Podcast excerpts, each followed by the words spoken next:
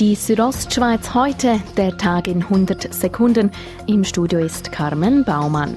Beim Engadin Skimarathon werden morgen über 14.000 Sportlerinnen und Sportler erwartet. Für den öffentlichen Verkehr bedeutet dies einen großen logistischen Aufwand.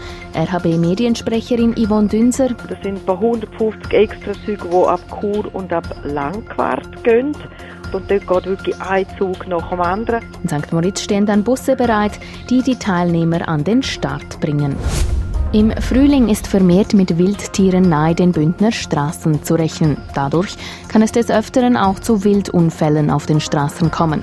Wie der Bündner Jagdinspektor Adrian Arquint erklärt, ist zudem bald zu einer ganz bestimmten Zeit Vorsicht geboten. Wir sehen es auch bei der Zeitverschiebung, wenn der Arbeitsverkehr einfach früher stattfindet und bei den Wildtieren halt die Zeitverschiebung nicht stattgefunden hat.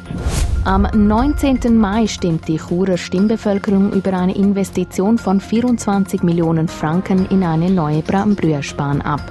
Zum Vorteil einer Direktverbindung von Chur nach Brambrüsch sagt Stadtpräsident Urs Marti. Man ist bei der Bahn schneller oben. Das schafft ähm, Hemmschwellen ab, dass man auch schnell raufgeht, vielleicht auch einen Abend oben verbringt, wieder oben runterkommt. Der Nidwaldner Marco Odermatt schafft es erstmals auf ein Weltcup-Podest. Im Riesenslalom von Kranzkagora wird der 21-jährige Juniorenweltmeister Dritter. Zu seinem Podestplatz sagt er gegenüber SRF.